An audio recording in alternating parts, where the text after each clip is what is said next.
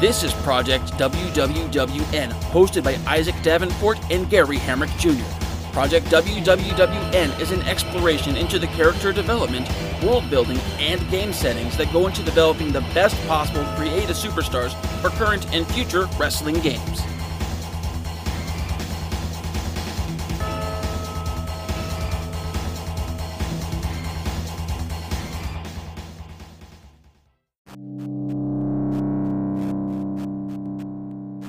Dynasties in Progress is Project WWWN's trademark interview segment where we talk to digital wrestling promotion owners, creators, bookers, and other behind the scenes workers to discuss how a digital wrestling promotion works and talk about the uniqueness that exists within the world of digital wrestling.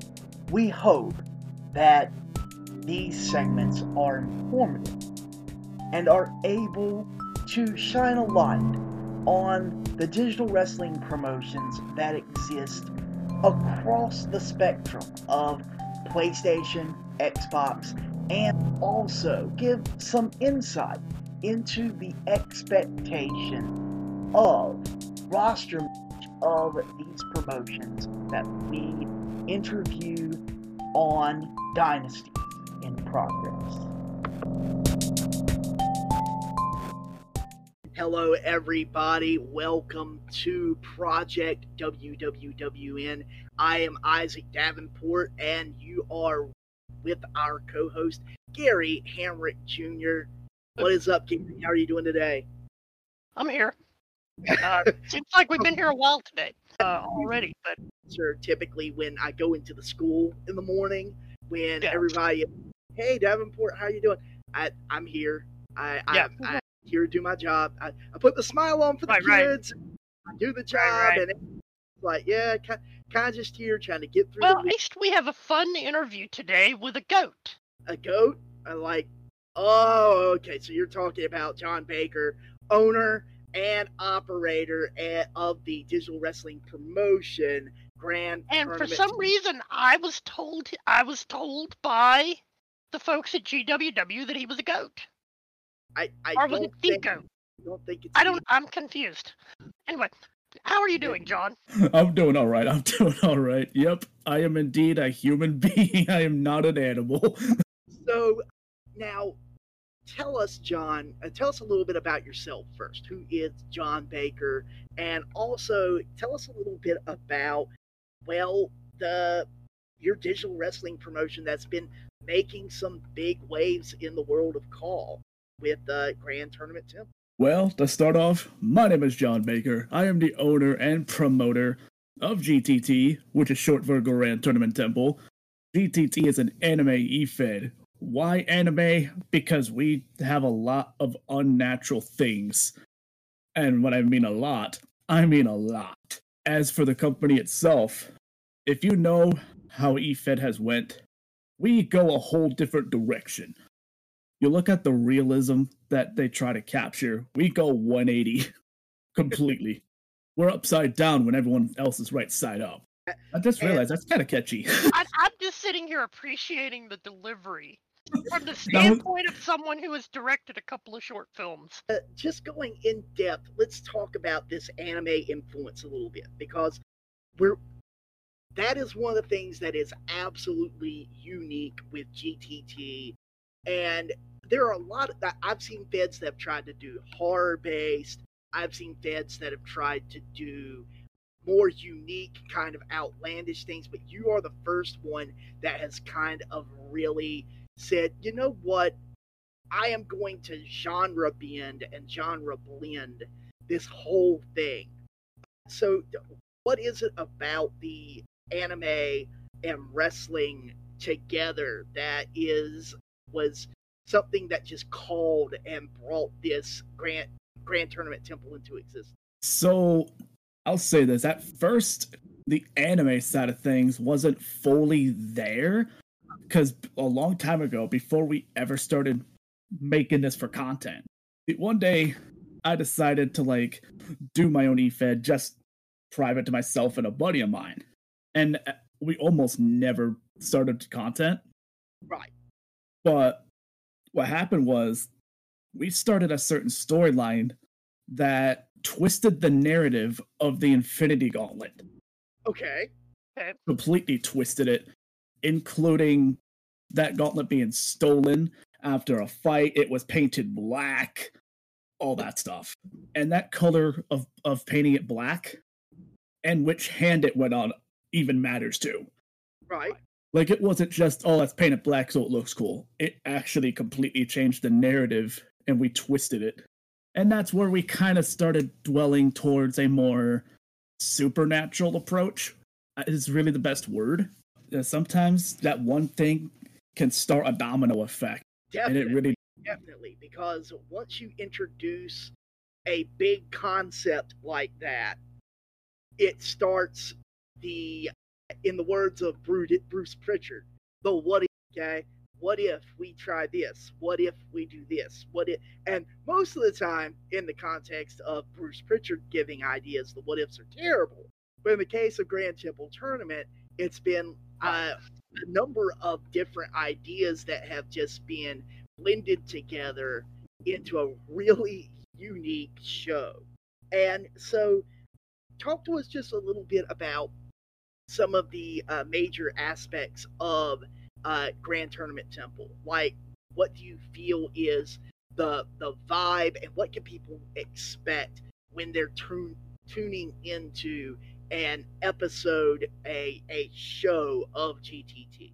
So, one thing you can expect is now we touch more on the anime than ever. We even even our commercial is kind of an anime intro, which is amazing. kind of ridiculous. Like like one oh. thing you'll that you'll get from us, obviously you'll get a welcome vibe, but at the same time you won't see the same matches over and over again because even if you've seen certain people in multiple spots, they do things here that they don't do there.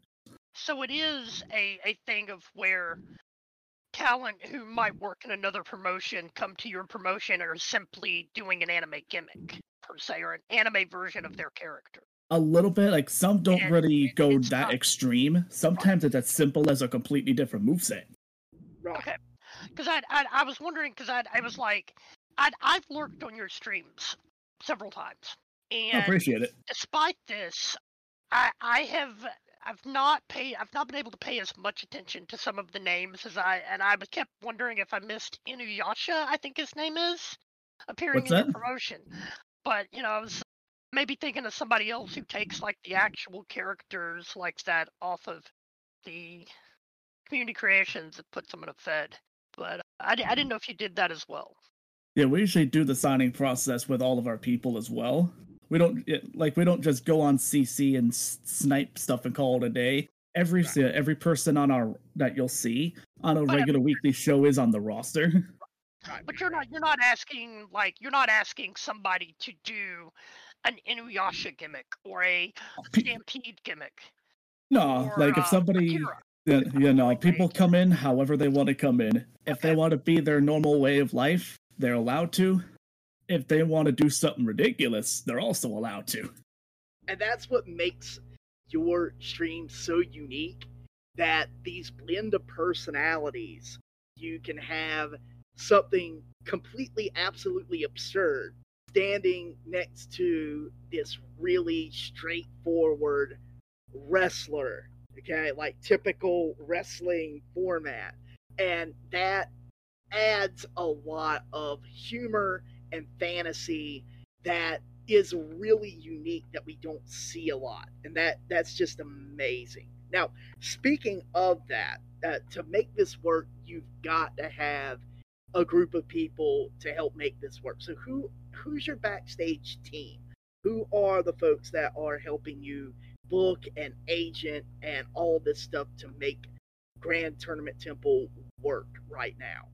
So, outside of myself, because obviously the owner doesn't necessarily count, because they're the owner of the company, but my main booker, her name is Psycho Jade, who many might know as the GWW Women's Intercon- Intercontinental Champion.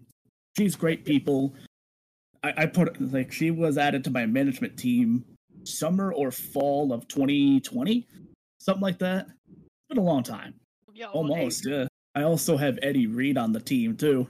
Eddie is good people as well. Oh yeah, Eddie's great. Like I met him p- pretty much the first day I came into CAW. He was one of the first people I met. Yeah, Eddie. Eddie is good. Eddie is good. So, what roles? So, Psycho Jade's your booker. What role is Eddie on your team? Pretty much all of them are bookers. Although I do mm-hmm. have to add that there it that one more person did get added to the team very recently.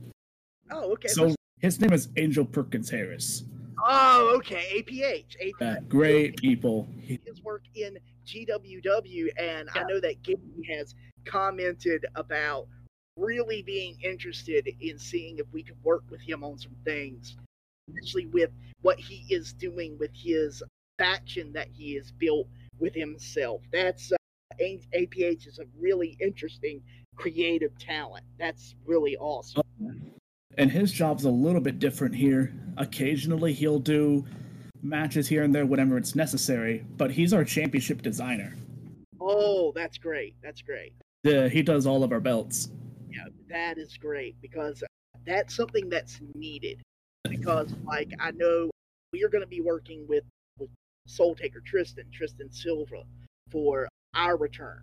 But I They- mean, he, he makes some great belts he- too. He makes great belts, but the thing of it is, is that you you can't just rely on one person. This community needs more people out Yeah. there, and no The more people willing to step up behind the scenes, the better. more people willing to step up to help with arenas and belts and stuff like that, that is a talent that is underappreciated in what we do. Because you can't have a a fed and a promotion without an arena, without titles at all. It can't be done. So And that's think uh, there, Yeah, you're right about that.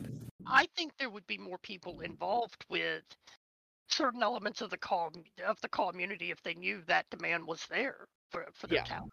Um, That's true because there's something for everybody. yes, Right. And and it doesn't necessarily mean that you have to play a character. You could be just help with design and logo work and be incredibly appreciated. I think about the the guys like Dragon Ross. Uh, Dragon Ross does so much work for this community in different ways, uh, from logo design to he's done kept done drawings of people's CAWs, custom stuff. He has done a lot of stuff in this community, and he really is not that directly involved in promotions. He's just a guy who's a fan who and got has done logo work and design and graphic design work. And that is just freaking amazing. You know, to think oh, about Oh yeah. and that's just now so your anime influence is very telling with your opening and characters that you have on the brand but it's also a wrestling show so what That's are some true. of what are some of the real life combat sports or sports entertainment promotions that are influencing the work that you're attempting to do with Grand Tournament Temple In terms of that, I would say one of the closest comparisons in the wrestling world would have to be Lucha Underground. And it's Yep. not necessarily the luchador aspect that does it. It's the fact that they've also touched on supernatural stuff. Let's look at Mr. Matanza Cueto real quick. That man was sacrificing people left and right. Oh. this dude is literally killing people on a wrestling show and nobody is doing anything about it Now, think now think about this too, because a lot of people are going to forget. They also had a gauntlet. yes they had that they had the i can't remember what it was called but it was the it was it was basically a gauntlet that the whole setup the storyline for season five was that the gauntlet was supposed to take over brian cage. Like he was supposed to adopt a whole other persona. A god was going to be inhabiting brian cage like that was the whole idea That makes for sense. Yeah, that gauntlet basically made you Thanos. Let's be real here. His wife is still confused that that gimmick didn't happen. Uh, but the uh, but the whole yeah, Lucha Underground was amazing show, and just by taking the idea of story based. Okay, we're going to try to do stories, even if you take the fantasy element away from it, doing consistent story beats. Okay, like Lucha Underground is an amazing beat for a digital wrestling promotion. Then adding on your anime influence and that supernatural influence is also making it a unique way of coming at this whole thing that we're trying to, that you're trying to do. What other influences are you kind of pulling from either Lucha Underground or other promotions? So you've heard all the serious bits of the company. Let's talk about what's practically the heart of it: memes and comedy. One, like, despite having these really critical stories, we're one, we're still one of the least serious places out there because we have a lot of comedy spots that happen. We even have dedicated comedy shows twice, three times a year, something like that. And that is where we pull from Chikara. Chikara has its comedy moments, and they're almost known for it. That's how I discovered them, was Yeah, because yeah, some I funny stuff was happening. more. Yeah, uh, especially things like the Syrian portal and the Chuck Taylor with the grenade. And Oh yeah, the hilarious stuff. yeah, there's been some awesome stuff that of due to the bad actors in that Fed that we won't see again, and that's very frustrating because I I'm like you, I was a very big Chikara fan. I was very disappointed to hear that some folks that I respected at were responsible for some fairly represent reprehensible behavior. Right? That and that's what they say. They say one bad apple will spoil the bunch. Yes, but I I appreciate that Chikara influence because this is supposed to be fun. This whole landscape of the community and digital wrestling promotions, it's supposed to be a hobby, and ma- uh, having that kind of dedicated space for not taking this seriously and laughing at this hobby, which is supposed to be fun, I think is important. So, the what are some of those comedy bits that you are attempting in that like, how do you even pull that off in digital wrestling like how are you doing this because that's a whole thing in and of itself On the screen, it's mostly during the comedy shows where we'll have our inside jokes that we joke about in our chats, our roster locker rooms. We'll take all the inside jokes and compile them into a dedicated show. wow One of one of our inside jokes is there's an AEW wrestler named Eddie Kingston. okay yes Oh no no no no no no no no no no! He said something so perfect that we had to cash in on the meme okay okay when he What- told Miro, "You can redeem these nuts." okay And so what we did, we have a meme like channel point redemption called "These Nuts." Why? Because when you buy it, it says you redeemed it. So you're redeeming these nuts when you do it. You should. And Except it's completely useless and it's there for a joke. But yet people Right. just empty their pockets because of the meme. they'll use their channel points because of the meme that's amazing Literally, That like we have valuable stuff in there that people can get, but they choose the meme instead. that is great That we've had um, one of our jokes is we one of our jokes is we have a guy named Sawa Yoshihiro who's been with us since the very beginning. The fact that he has the name Yoshi in Yoshihiro, we took it upon ourselves to meme about the green dinosaur. right from mario it's and nintendo yeah Guess who this guy fights in this last comedy show? yoshi Yoshi. There you go. Fought a green dinosaur in a ring for about 40 people on Twitch. So so please please tell me that he we have Mario as a handler for the green Yoshi dinosaur. We didn't that day, but what if I told you Mario was actually an 11 time tag team champion? I would respect it only. It was not all of those runs were with Luigi, but some of them were with Toad, and Toad was actually Hornswoggle. It's, it's the only thing. That's I'm, I know what I'm gonna be doing after this uh, recording. Oh. What about what about uh, this this really makes me wish that there was more viable intergender capability on the game because Yes. we all know that the best tag team partner for Mario Oh, is yeah, absolutely. Oh god, they're- would be overpowered together. Let's just talk about it. now, now, if we're talking intergender matches, okay, if we're talking intergender matches, we need to, you know, we need to put Mario versus Link. Oh wait, Hey. Oh man. I, I used to I used to hate people for making that joke. Oh. Come on, man. That was the first like that was the first series of games I ever started to beat when I was a kid. now to be fair, uh, the first Nintendo game I played was Legend of Zelda, but I started on the Atari 2600. But I, it wasn't even the original Zelda game. It was one of the later Zelda games that I'm like, wait a second, it, do they have a female Link now?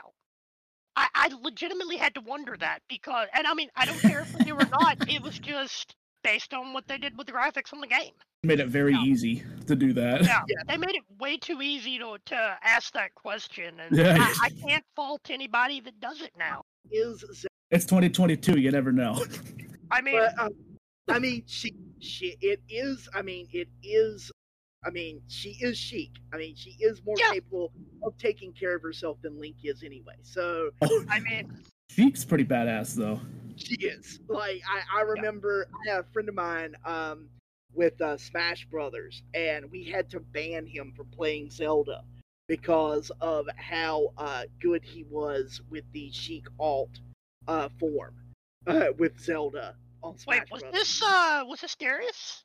No, no, no. This was uh my Okay, one day. Okay, all right, I, I got. Dave, Damien. Dave and I, when we played Smash Brothers, we were both terrible at it. Like, And that was first when you brought it up. That was the first person I thought it was Damien. Okay, But so the thing about it is, is that you've got all of these influence, Chikara and Lucha Underground, and the anime influence. So, what do you look for in talent and roster members? Like, do you have any kind of requirements with bringing people into the roster for your show? do you require a sobriety check? Imagine, but no, the requirements to get in aren't really that high, really. Because I'm that guy that I'll look at somebody and I'll know, like I'll almost know right away they're worth bringing in, even if it's someone that people don't really know. Right. So there's a balance of really three things I go off of. One is what's the guy's work ethic? How does he do with in the companies that he's in right now? Stuff like that. Like is he like is he doing well? Is he active with this work? You know, put putting the time and the money in type thing. Well, not really the money, but the time. Well, metaphysical, metaphysically speaking, or metaphorically speaking. the money. Yeah, yeah, yeah, yeah. Yeah. Yeah. And this one's not very important this is just me giving advice to people is the ability to adapt to our way of life because we're completely different from everybody else our rules are completely out of whack compared to everyone else including ufn Right. Right. And Right. we'll get into that in just a minute. and hit different shout out to you Yeah. luger Yep, friend of the show, Luke Luger. Interviewed him recently. Um, oh yeah i actually hit that up that's actually that's actually the first podcast i heard was the ufn one. uh, we yeah, I, appreciate I heard something that you started with that one and went backwards. Was that was that you that did that? Okay. yep there you go but the ability to adapt what's that going backwards. They just get worse and worse. So Yeah. just uh, It's Either that, or I just start, or I just start sounding more and more sober. Yeah. Shit like that. Sometimes going backwards to hear it get worse and worse is a way of saying, "Hey, yo, they've improved over time." There you go. Uh, Fair Now- enough. Fair enough. So, any other requirements? You say listed on on here name value. So, what do you mean by like name value?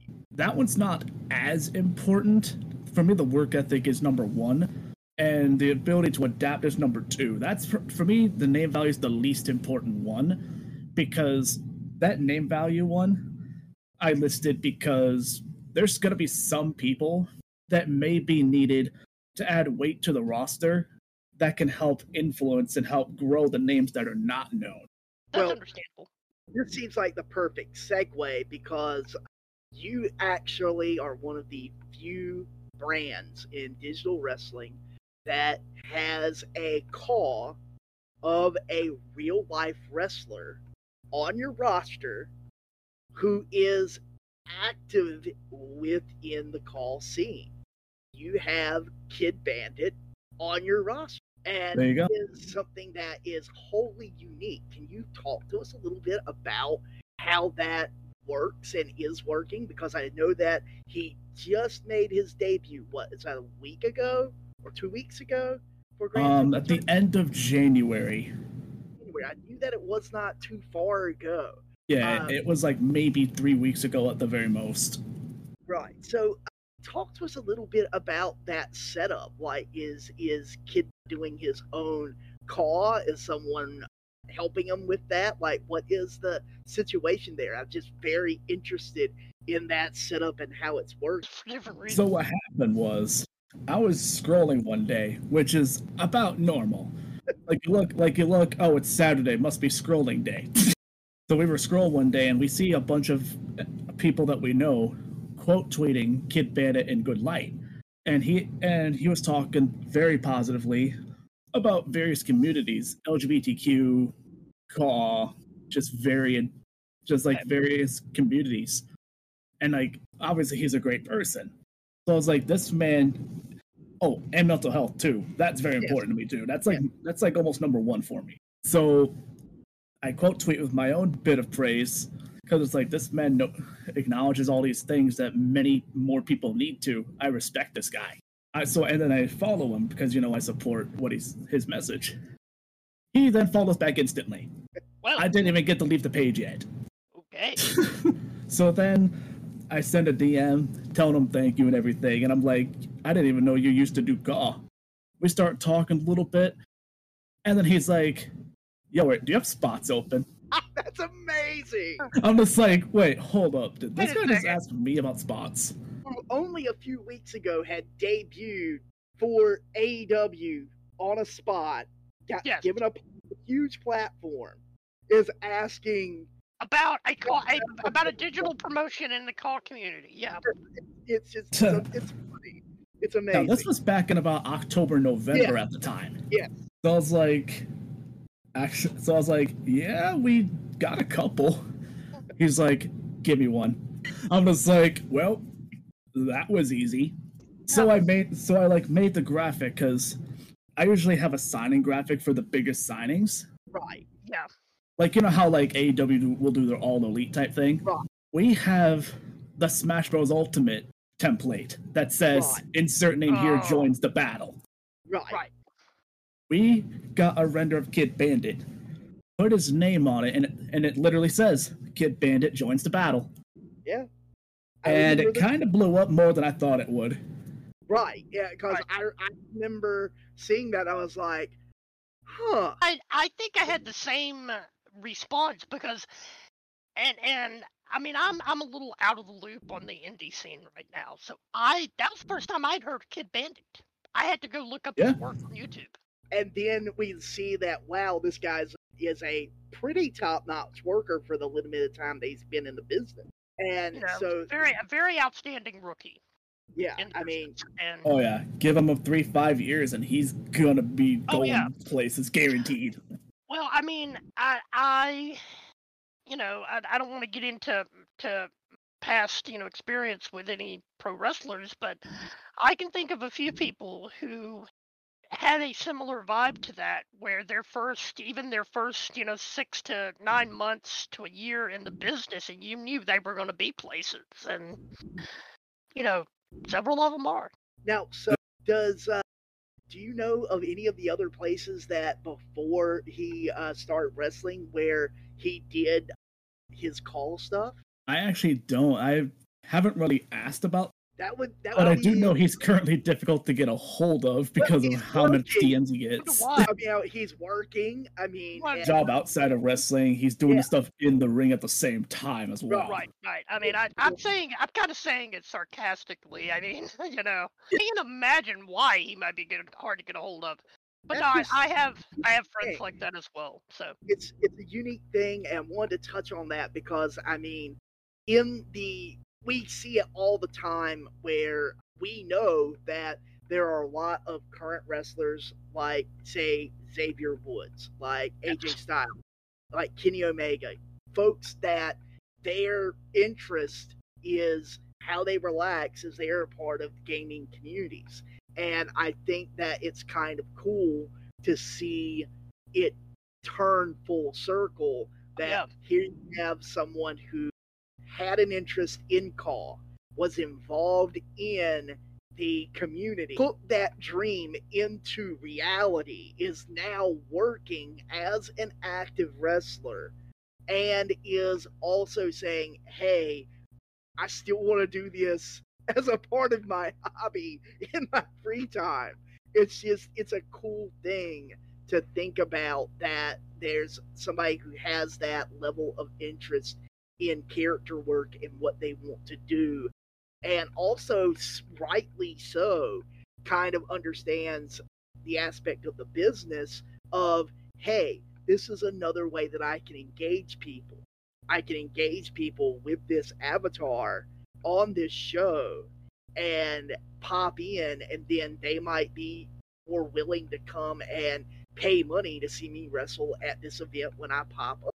And so I think that it's it's a it's a really cool way of doing business and being open with uh, the fans and community that he is attempting to build. It's a really smart use of technology and social media and content creation.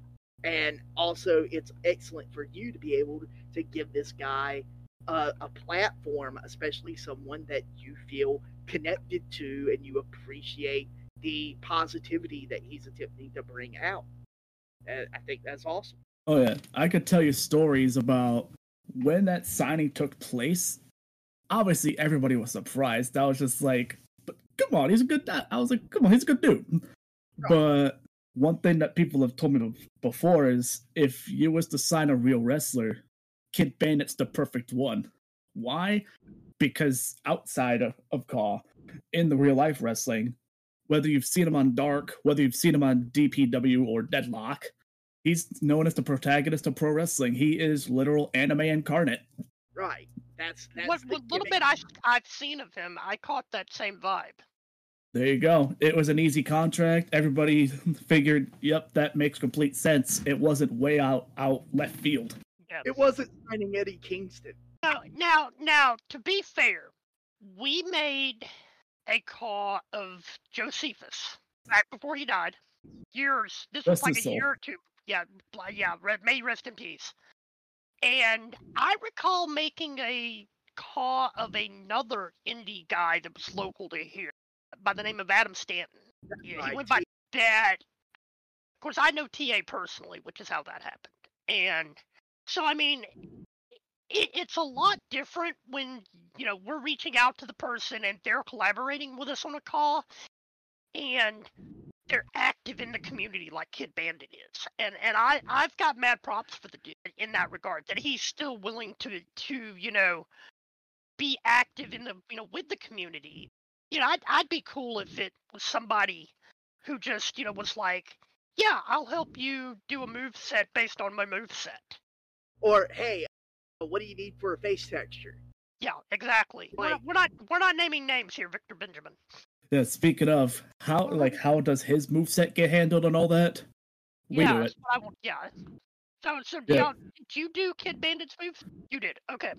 Yeah, we wanted to take that load off and Oh. make sure he wasn't like the one like trying to overload his schedule, overload Yeah. his work. I would hope that you, while you did it yourself, that you ran stuff by him. You know, is this stuff you would do? i- you know, in a in, you know, that you would have done yourself, or that you could do it. I mean, theoretically, I, I guess you know he could do whatever move, but That you're creating. Yeah. right. But I'm Yeah, saying that you would give him the approval of the move set at the end of the day. Yeah, because we don't have move set rules Right. over here, for example. So like if you came in with an attitude adjustment and you were just sitting there like, hey, I'm just gonna throw this as my first move of the match, you would just continue on as is, as if it never happened.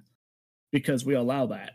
Right. Which is what makes it easy to sign people like Kid Bandit. Not because of the vibe, but because it gives us that freedom to create the exact move set or the closest thing to it that he currently does use. And we went off of accuracy with his move set more than anything. Wanted to make sure we got Either the right moves or as close as possible. Right, and and that's what I, I was wanting to know if you had any discussion with him on that. I guess, but you may have not mm-hmm. needed to. And Now- I've I've wanted to. but I just know his schedule's tight as hell. So Yeah, Maybe someday. the where we're gonna before we go to the break, what do you look for in talent? Now you kind of answered this when you're. I'm sorry, this is not what you look for. It's like what do you have any requirements for prospective members? Like, do you have anything that? What, well, actually, we we covered that too. What the heck? That already. at? So, Okay, uh, I, and I just want to comment. I'm the one drinking over here, and he's the one stumbling over what question we're on. yeah, with me looking at the format right in front of me. Well, I'm looking at the format too and sipping on bourbon, and you're the one stumbling over questions. So Yeah, I got cher- I got cherry Dr Pepper. Does that count? yes, yes. It There does. you go. Sure. W's. Hey, beverage of choice, man. Beverage of choice. So the thing of it is, is that your are there any one thing that I just want to go kind of go all format before we hit the are there any kind of particular anime that you're trying to evoke in what you're attempting to do? Like, are there kind of favorites that you kind of uh, we definitely need to bring this kind of vibe in, or is it more of hey, let's go in and meme these different jokes and things that we're adding into our storyline because it's adding to the fun aspect of what we're attempting to do. I guess, and, and and if I can add something to that, is there are there any animes that you might stay away from? Well, I would say a popular like way of doing things, like a popular style is Dragon Ball, which is really the easiest one to work around and kind of bring that selling point. Right. Another one that's start another one that became popular around fall for us was My Hero Academia. Yeah, well, it, that's been popular a long time, but I can see That- I can see where the fall fall aspect. See, I, I'm out of date with a lot of more recent anime. I Because I you're old. haven't. Well, yeah, because I'm old. I haven't really paid attention to much anime stuff in at least 15 years. So, My oh, Hero oh dang, so you probably haven't even seen Battle of Gods yet. no, I haven't. I have no idea what that is. You you will have to message me on that. I'll have to put it on a watch Uh, list. Also, point. you need you should probably watch at least the first two seasons of My Hero Academia. I I Oh. like I like I all I've of it. actually I've heard of it. I've been avoiding it. Oh really? Yeah. felt the same way until I sat down and I watched the first season, and I was like, "This is much better than I expected it to be." The writing of it is incredibly solid, and it's um, it is not as goofy as I was expecting the character design to be. Because when I first saw it, when I first saw the character design, my instant look at it, and I, I, I know that I'm wrong now. I was like, oh, why does this look like Yu-Gi-Oh? And that was that was kind of my vibe on this. And then I was like, everybody was like saying, give it a chance, give it a chance, give it a chance, get past the animation, get past the design, and it's very, very good. And I Oh. got past it, and I was like, this is very incredibly well written and done very well. Well, to, give to give you an idea though, of the animes that I liked, I liked Akira, I liked Ghost in the Shell, I loved Perfect Blue, and I wish that Satoshi Kon was still with us. And some of Um, my some of my favorite animes have been Psycho-Pass, which that's another great one that you need to see, Gary, because I think that you would Yeah. like it. It's very cyberpunk. Yeah, I probably Cyberpunk would. Durarara, which is a unique one because it's not really a, a fighting anime. It's more of a crime See, that that sounds like that sounds more like up Uh, my alley because but- Perfect Blue was about like watching a Hitchcock film but animated. Trigun. Those would probably be my Oh, favorite. I, I think those would be my favorite if I had to list my favorite animes. All of those are a little bit Okay. old, but they they are like if I had to do a top five list, those would be on my Yeah. top three. I got. I'm not a huge fan of the fighting animes, but I I got I had to sit through Gundam Wing, one of the Gundam Wing series, because a buddy of mine was a huge fan of it, and we were sitting there at his house doing something else. And he just he put on the tapes, and I had to go to an anime convention, and he was like, "I want you to. I'm giving you money. I'm giving you money. Pick up all the models you can find. Six Yeah. or eight models. Yeah, he was he was wanting to collect the models, and Yeah. I wound up buying me a couple of them just for shits and giggles. So Oh, we yeah. have something If- to sit there and do. Collectors are really dedicated to it, to like Yeah, collecting all Yeah, the stuff are. that they can. It's it's insane. So And- Dragon Ball is popular in GTT. My Hero Academia is popular in GTT. Are there any other uh, animes? What, what about Neon Ah! Genesis? People haven't really talked about that one, but I will list off the ones that are popular on the roster. I'm- Obviously, you I'm can say ask- Dragon Ball. I'm at it. I'm asking about Neon Genesis for a reason I will tell you off air. Got you. But the Dragon Ball's popular. My Hero Academia is popular. Demon Slayer is starting to get popular Yes, over here. Right. Um, got popular for a minute. Yeah. You know what I'm surprised isn't more of an influence uh, over there a little bit is folks gravitating to some of the uh, designs of the Shinigami and Death Note. There's been a couple people who talked about Death Note actually, and what's funny is there's somebody that they're not on my roster, but they're basic, but they're like kind of lingering in the shadows a little bit. His name's Adrian Bowen. He is basically the Shinigami from Death Note. Ah, he's real. He- like it- there is a little bit of Death Note, and he is that little bit of Death Note. That's that's that's neat. So now, with that being said, guys, we are here with John Baker, the owner and promoter of Grand Tournament Temple, and this is the first half of our interview, diving deep into his creation and the work that goes into developing his digital wrestling promotion. If you would like to be on Project WWWN to discuss your character or to discuss your digital wrestling promotion, get with us with our link tree at Willow. This is WLO dot link forward slash at Project WWWN.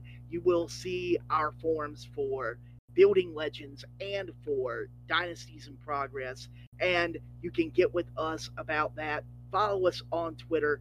Also, reach out to Grand Tournament Temple, that is at GTT Official on Twitter, and check out what is going on in Grand Temple Tournament. We will be right back with the second half of a Grand Temp of our interview with Grand Tournament Temple.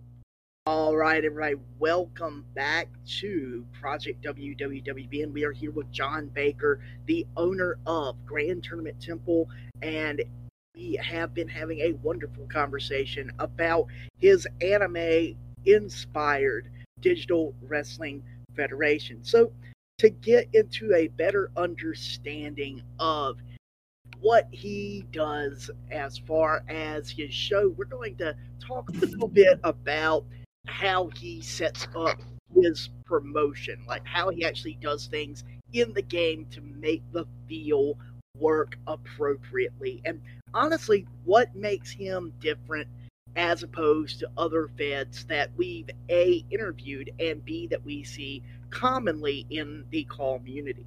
So With or that we're involved with. Right. So let's uh, talk about your setup, John. So, first of all, is your promotion storyline based, sim based, or AI versus AI? Is it highlight reel, or is it something else? How would you kind of describe uh, your content, like the, the main way of you producing your show? It's a little bit of everything. It's mostly AI versus AI, maybe 70% of the time. 75%, something like that. And that's Uh-huh. just so we can classify ourselves as an EFED. But there are some times where we will have a story based finish when it's important and when it's necessary. Sometimes we will do the HLR when necessary as well to kind of add to the story to guarantee ourselves a quality match because you never know what the AI versus AI is gonna do. Right. Or No, at least that- guarantee yourself a quality finish to a match. You can have an amazing AI versus AI match, and then the finish is garbage. All right, Or, or Yeah. the finish is or the finish is something that is counterproductive to the story that you're hoping to tell. And that's why we do a hybrid approach where if something is like kind of there just to like fill the card, it usually will be AI versus AI. But if there's like a critical story that is really important to tell, that's where the highlight reel comes in to guarantee ourselves the right finish, the right style of match. It's reserved for the most protected stories. Right, right. So in that, uh, because it's AI versus AI, there has to be a, a semblance of fairness. So in that, what's the overall that you have your your superstars set up for? Ninety overall, my friend. Okay, so and do you feel that that might change on uh, 2K22? What are your feelings about going to the new game? With the fact we don't know a lot about how attributes are going to work yet, it's hard to say. Plus, from what I've heard, there may be unlimited reversals by default, and and is forced to be that way. Yes. Well, they're they're they've changed how the reversals work and it is technically unlimited reversals. Yeah. But there's also like a dodge mechanic and a stamina mechanic stun mechanic excuse me a stun mechanic that is being added into the game. And so we don't know how any of that is going to work as far as stats. Yeah and depending on and depending on how easy it is to build a 90 overall if it's easy enough we might keep it but if it's too much to keep at 90, we may upgrade to 94. Right. That's all that's on the table currently, but we just have to wait and see how it all plays out, how it feels well, as what overall. Something that I've noticed just based I mean, I, I know they're not going to reveal everybody, but on the based on the talent they have revealed, I've looked at the amount of people that are above 90 and I've got to wonder if you know that that 90 benchmark or that above 90 benchmark rather is going to be really a stand apart from the rest of the crowd or if it's going to be just you know like in you know previous years where it's you know it's hit and miss you know that 90 benchmark could be you know mm-hmm. we've seen a 90 wrestler be beat by an mm-hmm. 80 something wrestler you know we've seen it happen consistently before. Yes. And, uh, and it um, depends on it depends on various other settings that you, that you mm-hmm. can set up in the in the set area. Yeah, it's hard to say for 22 just because the game is way too different compared to what we know. Right. Like, it, like the way I see, effort. huh? They have made yeah. that effort apparently. Yeah, what I could say is I always see like I see 22 as the foundation for this upcoming generation of 2K games. I don't see it as oh this is the big moment, the big comeback, the b- greatest of all time. I'd say it's the foundation to something bigger in, in the next several years. I'm gonna have to say, I would... depending on the outcome on it and how the game plays, I'm gonna say that I'm gonna have to agree with you on that because it really comes down to we're not going to have any big leaps until one or two years when they're not building anything well, old gen when everything yeah. Uh, I don't think they're going to do multi-gen after after 2K22. I don't think yeah. they'll do multi-gen after yeah, 2K. Yeah, I think this is the last multi-gen game. And again, I think it's the foundation. And and I'm going to oh. call 22 a, a, starting point for the I'll next gen. i I'm going to go a step further. I'm going to go a step further if if I can make the comparison, I will. I'm I'm gonna. I'm hoping that 2K22 is on par with say 2K16 or 17, and it's not the foundation game. And I'm I'm doing that with as much quote marks as I can here. That 2K15 was because 2K15 was was as much garbage as 2K20. Yeah, it was such a stripped down version of what I'll give you that.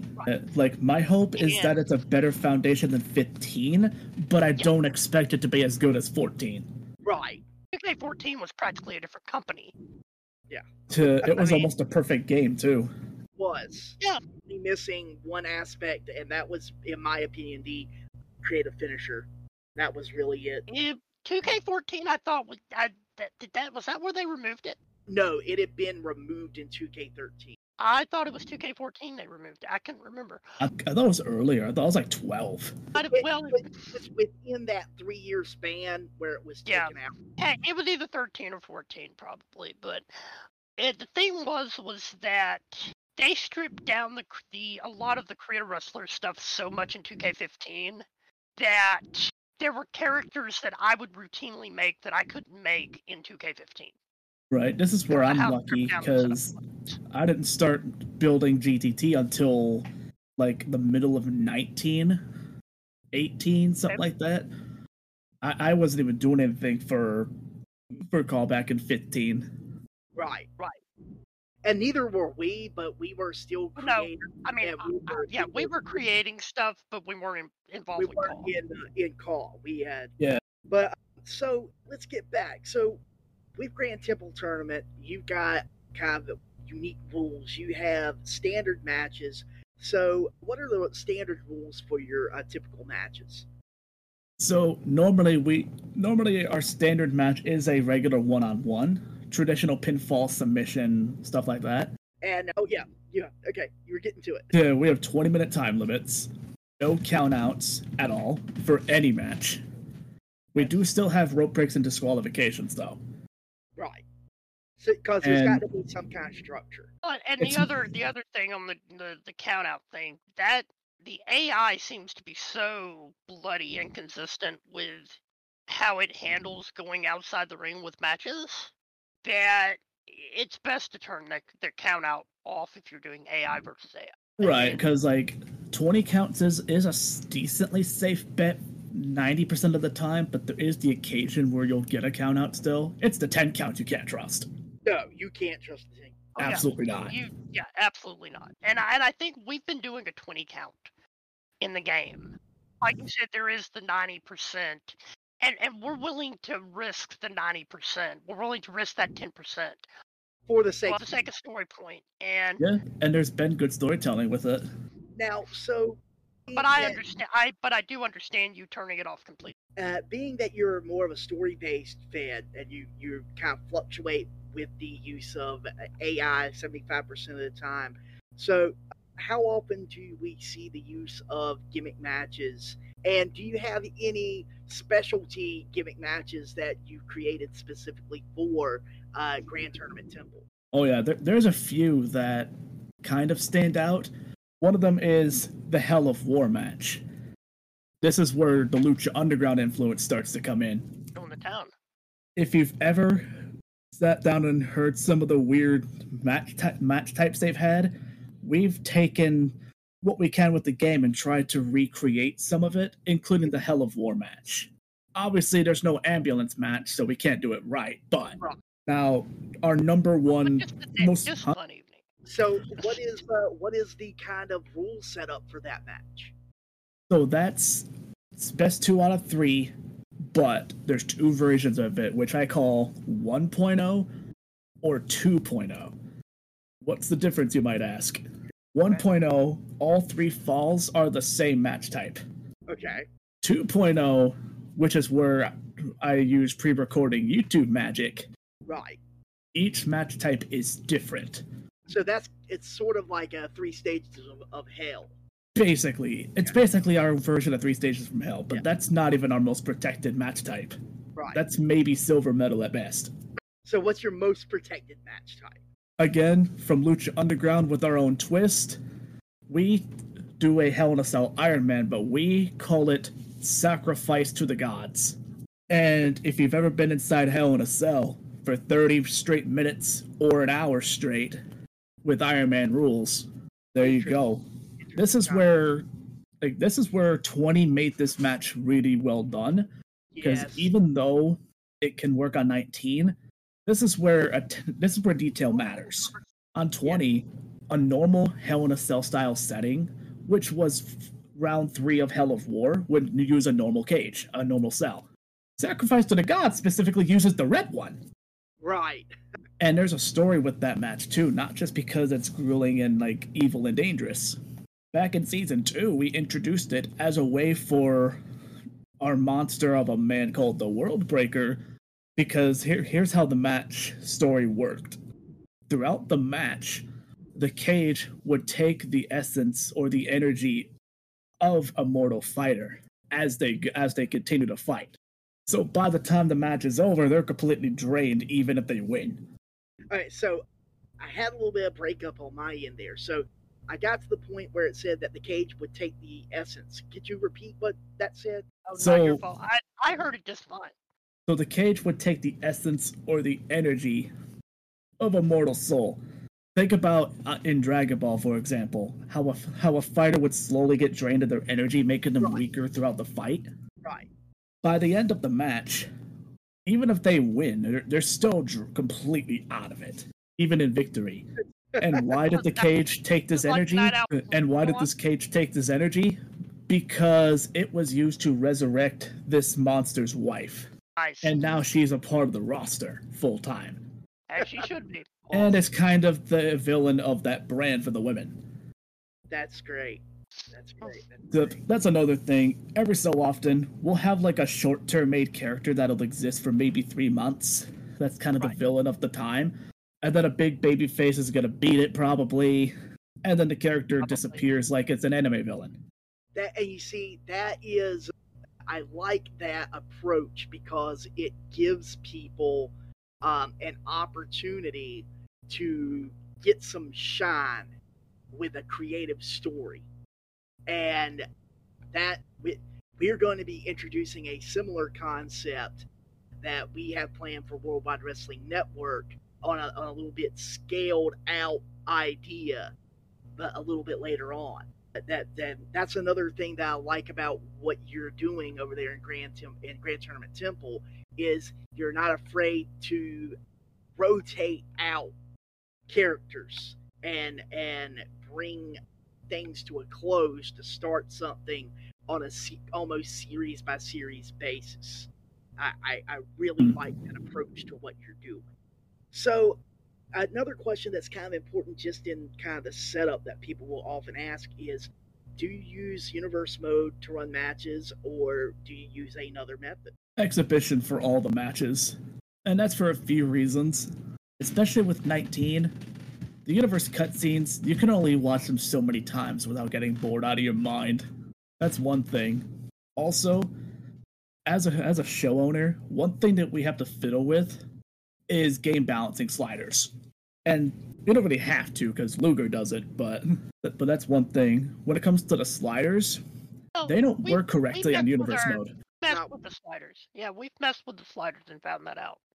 Yeah, they don't work correctly on universe mode. At least on 19 and 20 they didn't. no it would make some things out of balance on 2k18 they they were better in universe mode but in on 19 they did not work that well Got you. Yeah, I wouldn't know about 18 too much. That's the one I played the least in the 2K series because I was just playing different games at the time. right right I I had a similar experience, but I was playing it on. I bought the game on PC, and yeah, let, let's just not go further with that. I bought the game on PC and regret it. So, with that being said, these two questions kind of go together. So, like, how do you uh, rank your title belts, and what sort of divisions do you have there for your talent to participate? So, this is going to sound like a lot of championships because we have two brands, Right. which means two shows a week. One brand is called War Chain. And the vibe with that, because we have a bit of a theme for the arenas and all that stuff, right, right, right. the theme for War Chain, and this is where it kind of disconnects from the anime a little bit, just to bring something a little different. The general theme around all things War Chain is Norse mythology. And that's with like the arena design, match card design, even my stream overlays. But even though there's not really Norse mythology sounding title names, the men's world championship for it is called the Death Metal Championship, which was taken as death metal is a music genre, a very, very intense one. Yes, that also has a lot of its influence within Denmark, Sweden, and Norway. Yeah. There you go. But also, element- actually, I'll be honest, I actually didn't think about that. So that, thank you for thank you for telling me. but no, the concept with that is at least ninety percent of the time, that's not just a world title; it's also a hardcore championship simultaneously. Ah, okay, so it's being contested under different rules. most of the time. Sometimes we'll leave it normal on occasion, but it's usually in some sort of death match sacrifice to the gods, maybe. Essentially a gimmick match, if possible. Right. But there's no 24/7 rule with it, so Well, so you can't just roll up the champ and leave. Right. Truth in your promotion. Unfortunately, otherwise he would be a 50-time 24/7 champ. We would have made the belt. Right, right, right. But no, for that brand, hey, to be fair, Ron's a good guy. Ron's a good guy. To be fair. That's true. That's true. That man does not age. Him and Will Smith need to send me their their anti-aging cream. I I uh no, I I didn't get into a lot of conversation with Ron, but I have met him. There you go. I So that's the world title for that brand. So the mid card championship for the men, it's called the Multiverse Championship. Okay. The closest the closest regular championship that can be compared to it is maybe the United States title. Okay.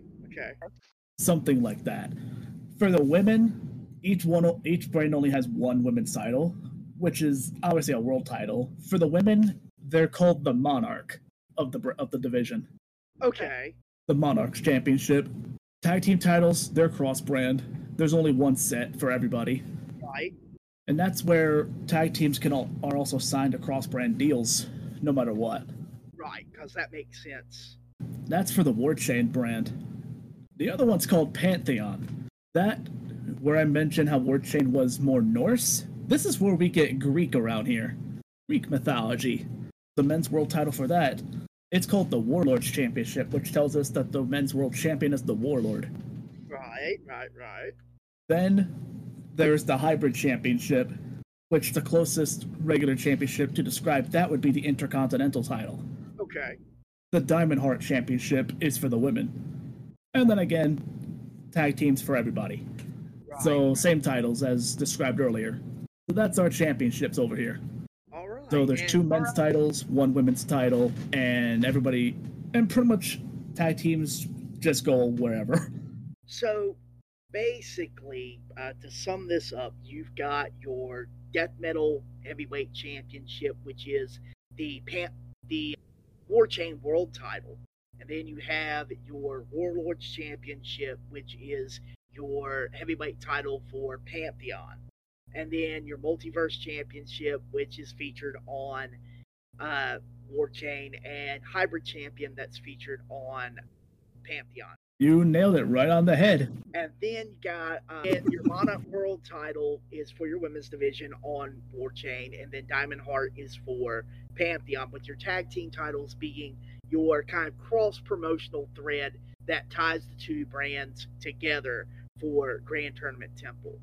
That does our divisions, but I think Gary had a question about your some of the rules that you have for Oh, I, I had just because I had imagined when you mentioned the deathmatch title does have kind of a hardcore element to it. I was just curious if any of the either of the mid card titles had like the hybrid title or the multiverse title had any sort of gimmick stipulation, any kind of any kind of stipulation, but but gimmick came to mind because I I was brainstorming the multiverse idea. I, I just think that is a neat concept for a Oh, title yeah. name. So Oh yeah, they don't have any special gimmicks, those two. Even the Warlord is still just as traditional as a normal title. The only one that has a bit of a concept is the Death Metal Championship on the War Chain brand, being primarily a death match slash hardcore slash gimmick match championship. or, as- or as close to a death match as we can get in a 2K game. Basically. Hey, And- Edge and of whi- your best friend. basically means hey, which basically means we are holding out certain hope for both the virtual basement game and the AEW game when they release that they they have more deathmatch oriented content in those games. Oh yeah, I'm looking forward to oh, the future when it comes to, to all that. Oh yeah, I, I'm looking forward to being able to do like like to see digital promotions do content on whichever game I'm looking and forward- across all games for that matter. I'm looking forward to see exactly that last one. that Right. but Yeah, there's because a I, I lot. was telling I was telling Isaac that you know as many games that are on the horizon, we could almost go back to the original WWWN format and sit there and say, okay, we're putting, you know, this brand on SP on the 2K games, this brand on the AEW game, this brand on the uh, virtual basement game, this brand on the one that I never remember and Jack keep reminding me. Of. That's it. violence. You know, I mean, we we could do something like that if we actually wanted, or or any promotion could, that they could devote a brand to a particular game, and I find that idea fascinating. So essentially, I like that concept of potentially dedicating a brand to a specific game.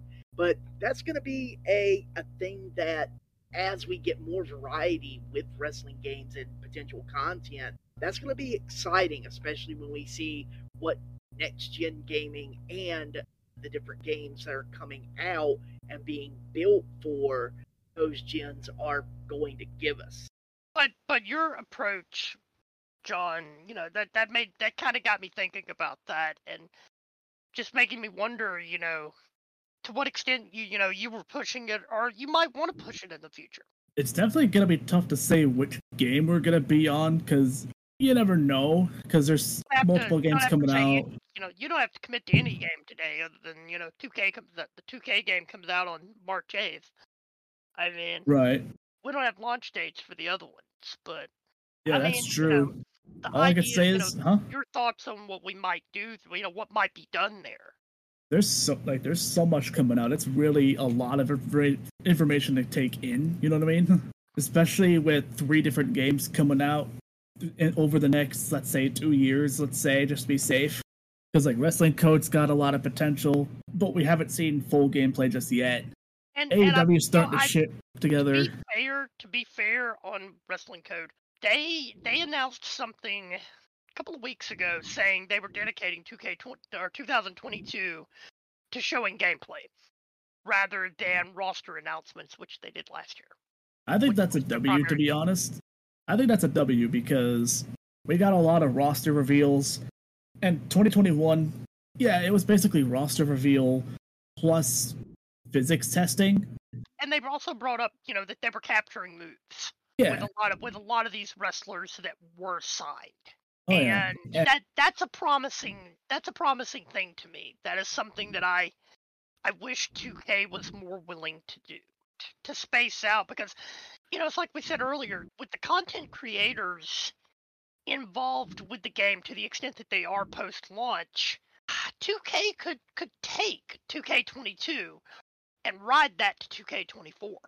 I, I no no question in my mind. I mean, yeah, there'd need to be some some various roster and moveset updates on Therian, Hmm. but there's a lot of stuff that would be done by content creators very happily Oh yeah. if they Like knew this if they knew that investment was being made on the next game. Oh yeah, like there's people who, whenever an update for an attire comes out, like somebody wears something special for the pay-per-views, pe- eh, people have that stuff up on CC within an hour, and it's like, how do you make their somebody's WrestleMania 38 attire in 30, 40 minutes? Like it's just insane. It's like if we can do this from our basements, they should be able to do it in studios. especially given the limitations and we don't have like we don't have any kind of a top like uh texture mapping to build these individual attires like I, I am sure that there are creators out there that if they shared us any kind of texture mapping for I'll basic attires think about the thing Isaac, I'll go a step further. I'll go a step further. If 2K went half the distance that a company like Bethesda does with their modding community, or even their creation club community, with what they provide content creators to make for the game, with with the creation club, it was you know loosely under their supervision.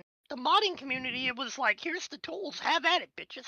You know, have at it. You know, I mean, knock yourselves out. No, I mean literally knock yourselves out type stuff. And, you know, then you had the Creation Club, which I know it divided a, a segment of that modding community, but look how many of those Creation Club people got brought on to, to full time gigs with Bethesda creating content, or even part time gigs with Bethesda creating content, and they were paid gigs.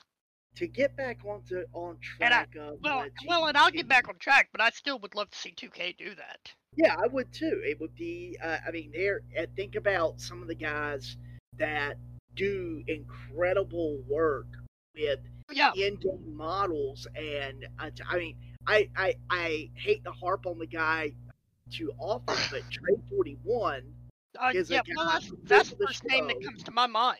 Trey Forty One is a friend of the show. Jay Forty One is a guy who has done a ton of updates for tires on the um, Xbox end.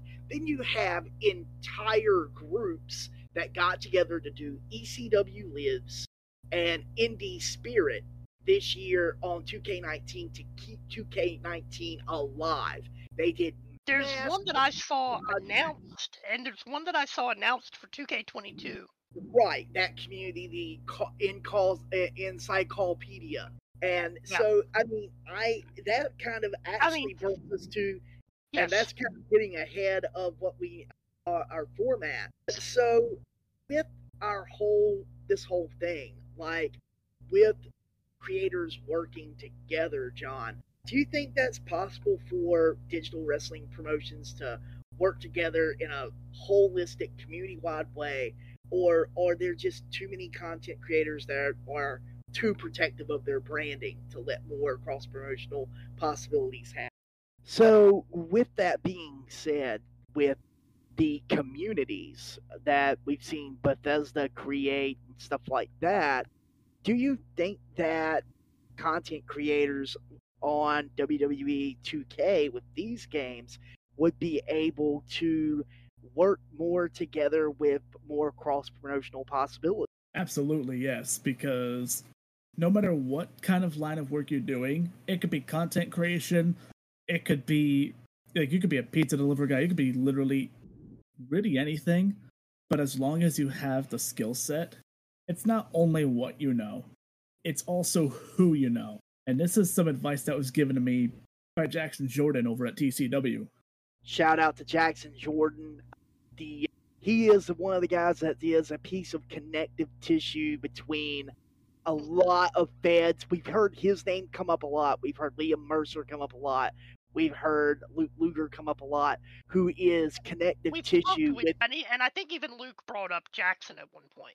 Yes. I, I I'm a little fuzzy on on stuff, but I, I do believe he brought Jaxon up. So, but yeah, and I and I, I do agree that it is a combination of the two. But it, it there's also the the need for a, a degree of you know respect for what both sides bring to the table. To you know, and and it's you know and I think that that's important uh, to recognize the reasons why we do uh, Project WWWN like we do. We want folks to come in and highlight what is unique about their show, what is unique about their fed, and to kind of say, this is what our promotion brings to the table, and to possibly be that bridge to network things together a little bit better. I mean Hundred that's, you know, percent. Like, if networking was something I never did, I would never have met Kid Bandit. Would have never got him on the roster. and that's you know there, there's several you know acquaintance friends and acquaintances i've made over the years that were you know accidental because of networking because some of the most random networking actually so Right? A lot of our stuff is accidental, Yeah. so I I can relate. uh, So now, with all of that being said, we all uh, believe that things could be better. Then we can promote more cross promotionally. So let's talk about how do you make your ideas and your vibe in your promotion work in the confines of the a game that is sometimes kind of a broken mess. You can say that again. So a lot of people, even if I would try to deny it, I oh yeah. Even if I tried to deny this, nobody will let me. But I'm a bit of an entrance wizard. And what do I mean by that? Presentation, whether it's like with your entrance, your character, all that is extremely important. So let's say my main character, whose name is the World Breaker. If he had a mediocre presentation, was kind of basic, you wouldn't believe him to be a creator of existence, would you? No.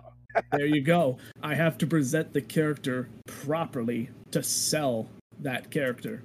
Even Larry That- Wheels, even though he's simplistic compared to everything else, I still have to put, hey, he's a big, strong guy. Why not do big, strong things in his entrance? That's right. No, I mean, no, you just look at him walk and you can tell, yeah, he's jacked and he's been doing this for a while.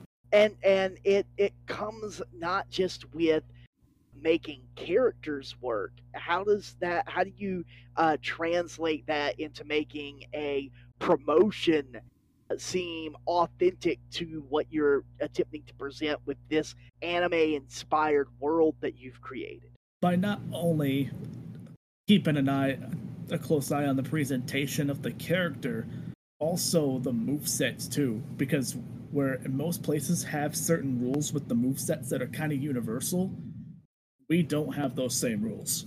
right like uh, talk to us about some of those rules that are kind of set up in other promotions the most common rule across every place is there's a ban on finisher movesets. We don't have that same ban. And so a finisher move set would basically be where primarily most of the moves are coming from. Moves that would typically be a finishing maneuver that is equated with somebody in in the game, or that by taking it by logic of professional wrestling, that somebody uses as a finisher outside of the Professional professional wrestling setting. Right. Right. And and this is just to explain in case anyone happens to not really know how this stuff works.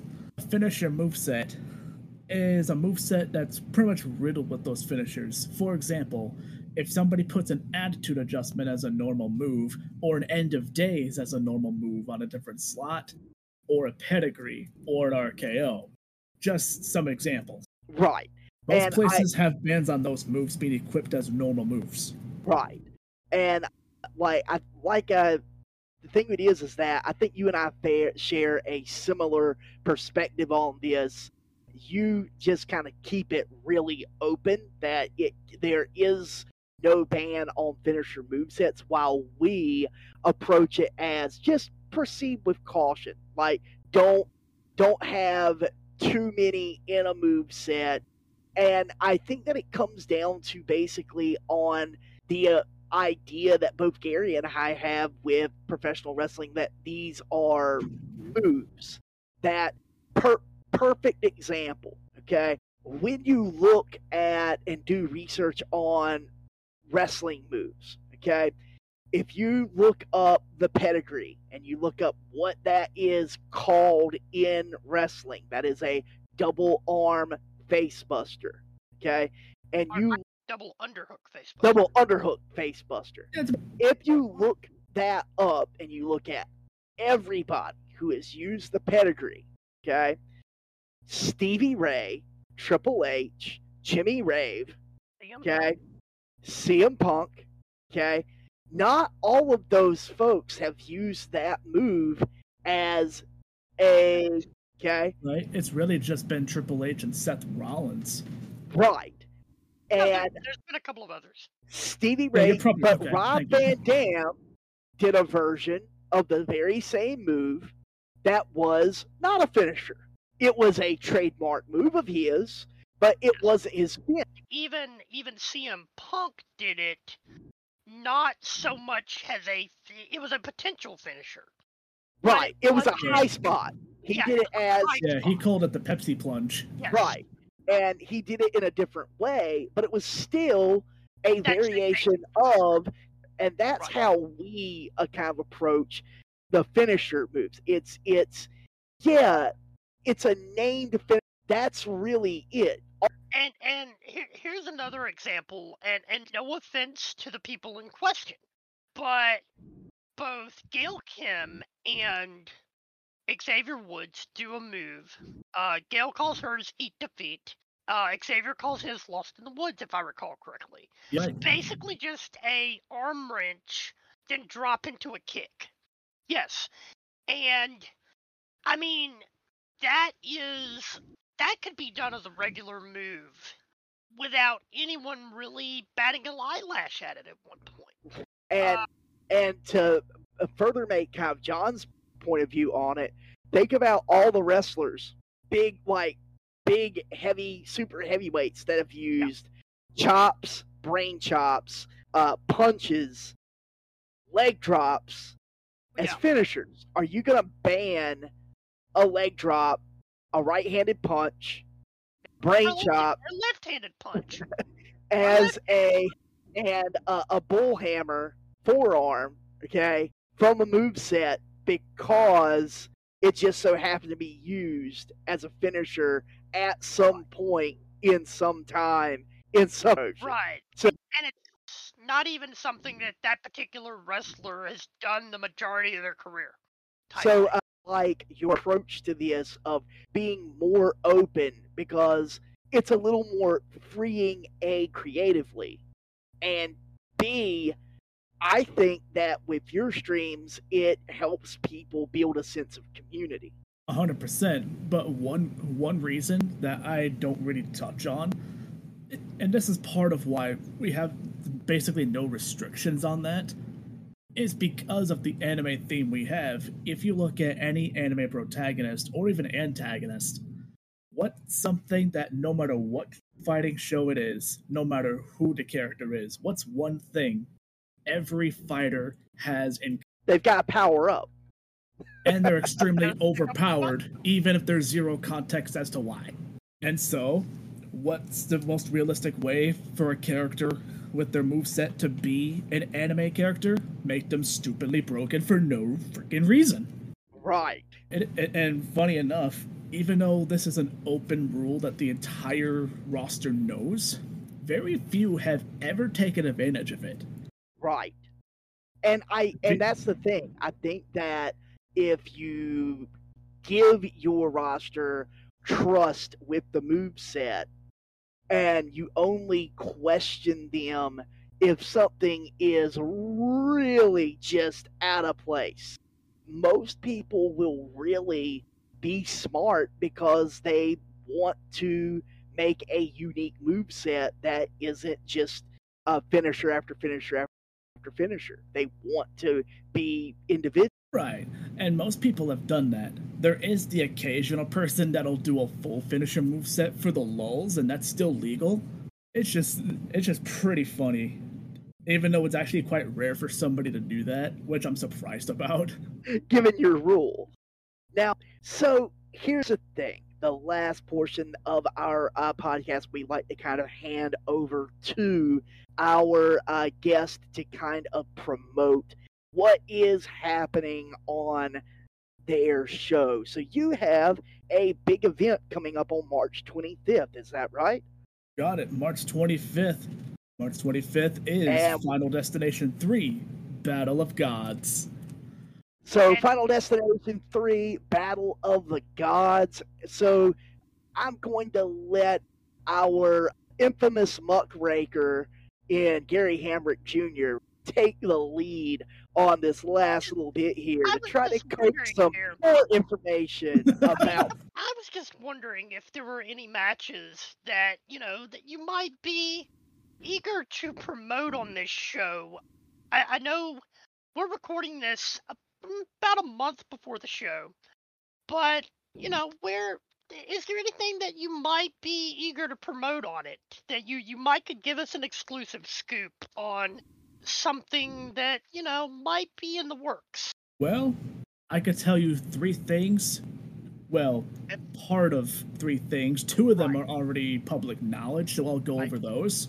The two things that are public knowledge. First, we do have the hybrid championship on the line. The Okay. current champion's name is Zeke Salazar, who just received his new championship design by his challenger, our belt designer, Angel Perkins Harris. Uh-oh. APH. that that might be a little bad news for Mr. Salazar. You never know. This, guys- you, you never know. This man's an absolute menace too. Well, you know, I mean, it's stranger things have happened there. Now, you you mentioned the second match. Is this involving a title? The second one is not, okay. but it does have something on the line though.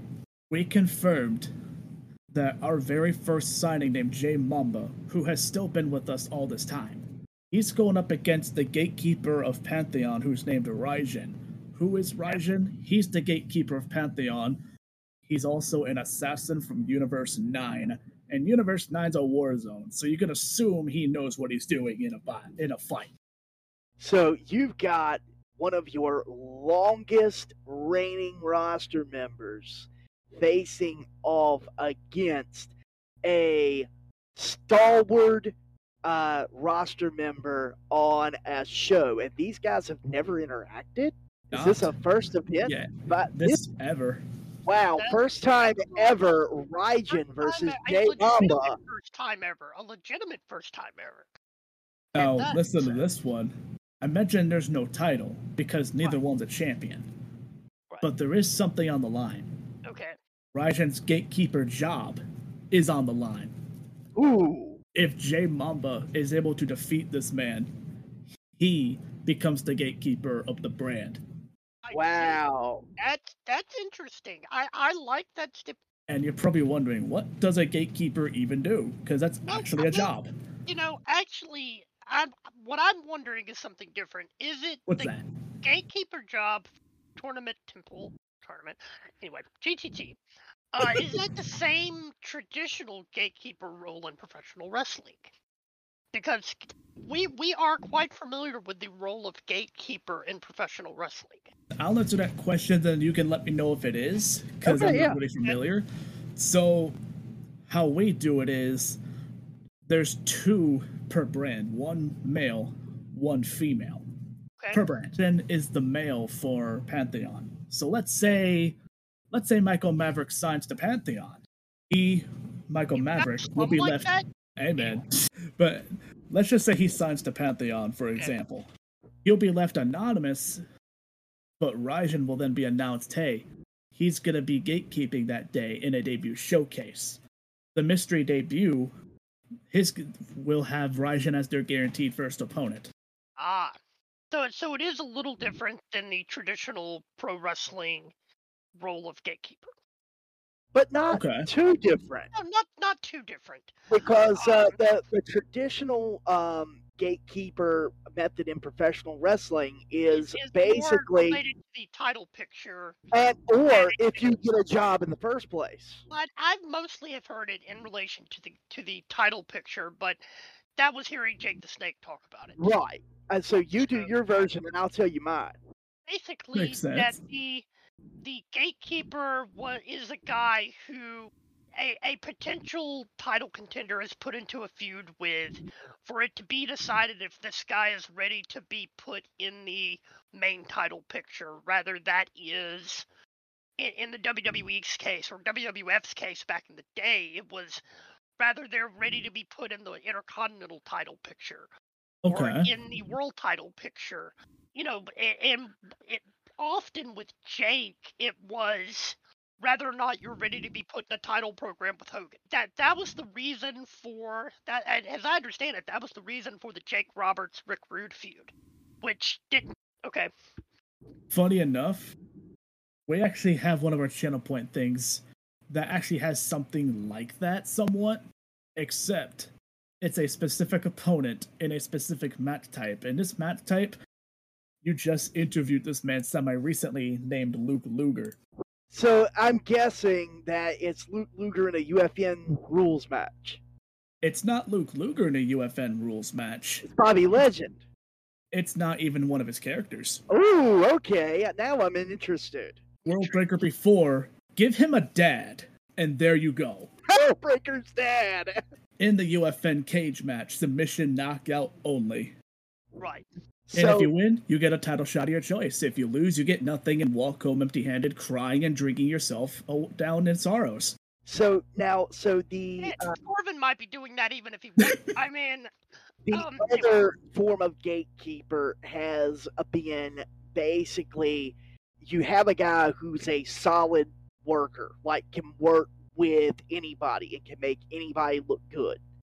And the idea is that if a new talent comes in and if they can't have a good match with that worker, then they and so they wouldn't wind up getting signed or they wouldn't wind up getting that next level push. One of the guys that, like it or not, was kind of filled in this role was Sean Waltman with X. Basically, they would put guys in and say, well, put them in a match with X Pac, and they would do this on dark matches or they do it on Raw. Basically, to give a guy a shot and if they were able to have a good match with Sean, that would bring them up. If they weren't signed, that would bring them up a little bit on the radar of okay, they hung with Sean, they had a good match, they made everything look good. Maybe we should look at giving giving them some kind of contract or bring them back to see how they do with the next guy. And then, so the idea was basically to get them in there with someone that they know is going to have a good match regardless. And if they Which can't. Another guy that falls into that category, though, he works more like Jake did. AJ Styles has started working that type of role. Yes. Where if, you know, AJ can have a good match with just about anybody, if you can't have a good match with AJ, then you know, you're you're probably not ready for that next level push, or you know, and that's that's usually where it's at at this point. Or you know, somebody needs to be seasoned. They're going to be put with AJ. That that's what I think. What happened with Omos, as far as their tag team, Omos needed, you know, he needed the season. Now, so with that being said, is there anything else on the horizon with Final Days Destination 3 that you can tell us about coming up with March 25th? John, is there you got anything else that you can give us? Uh, well, and, and I'm just going to ask, might we see something you you mentioned the Hell in the Cell style cage match that you do that involved like uh taking oh. somebody's soul or something. You're, you're talking about the sacrifice to the gods. I'm talking about the sacrifice to the gods. Might we see a sacrifice to the gods at Final Destination 3? There may or may not be a sacrifice. Well, I mean, uh, you know, but, but you can you could probably tell us without telling us who was in the match. You know, uh. you said it's your biggest show of the year. I mean, I I would be shocked too. I would be shocked is... if one planned if it's your biggest show of the year. That is true. I'm not so, sure who, but I'm gonna put money down saying the Bookers are gonna make it happen. That's uh My a sacrifice to the gods at Final Destination 3. You have heard it here first. well, he, he said the Bookers are gonna make it happen.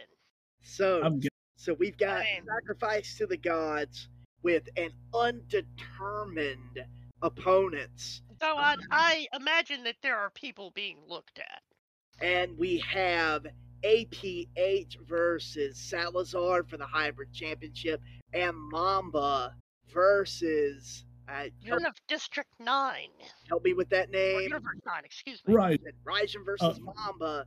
Guys, that already sounds like a loaded card with just three snippets of announcements. Check that out on March 25th at on what's your Twitch channel?